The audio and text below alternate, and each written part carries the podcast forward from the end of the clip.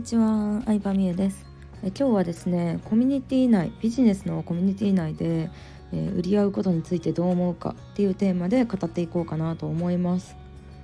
はい。で結論から言うと、私はですね、もう大賛成です。コミュニティ内で売り合ったらいいと思います。うん。なんか結構賛否両論あるみたいなんですけど、いくら稼げましたとか言っても、結局仲間内で売り合ってるだけやんみたいななんか物々交換してるだけやんみたいな人とかもいるんですけど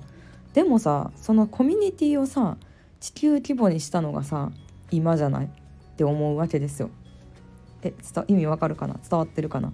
そうコミュニティでやってる売り合うっていうのを地球規模まででかくしたら今なんよね。うん、パソコン作って売ってる人がいて食べ物作って売ってる人がいて。でもう何？なんかお花を売ってる人がいたりとか、まあ、それぞれの得意なことを売り合ってるのが経済っていうものなので結局例えばさ1人がさ10万円ずつ払ったとしてもさ手元にはパン買ったりとかさお花買ったりとかささその商品とかサービスが手に入ってるわけじゃん。だからさそれなんですよ。お金ってあの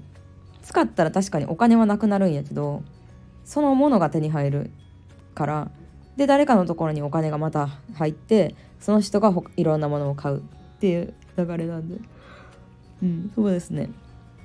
なのでまあそれを大きくしたのが地球規模だよねっていうのを考えるとまあその売る練習をするっていう意味で仲間内ではどんどん売り合ったらいいんじゃないかと思いますよ。うん、でもそれしか無理じゃない？最初って。うん、まあ SNS ですでにフォロワーがいるとかやったら例えば何か案内した時に売れるかもしれんけど基本的には何もない人が商品を売るっていうのは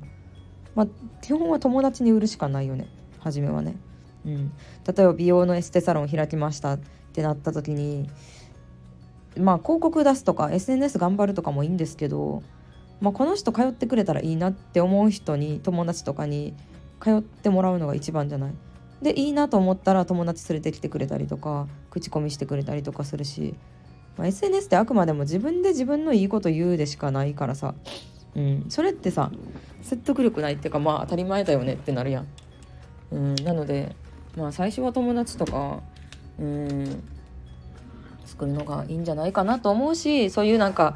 個人の商品を売るっていうのを理解してる人同士やったら、まあ、話が早いし、まあ、そのコミュニティに入るのにさうんまあ10万だったり30万50万とかのお金を払ってるわけじゃんすでに。だからサービスを買うのにお金がいるっていう大前提もできてる人たちやからまあうんそのコミュニティメンバーではあるんだけどお客さんにもなりうるよねというお話でした。はい。では今日は以上です。バイバイ。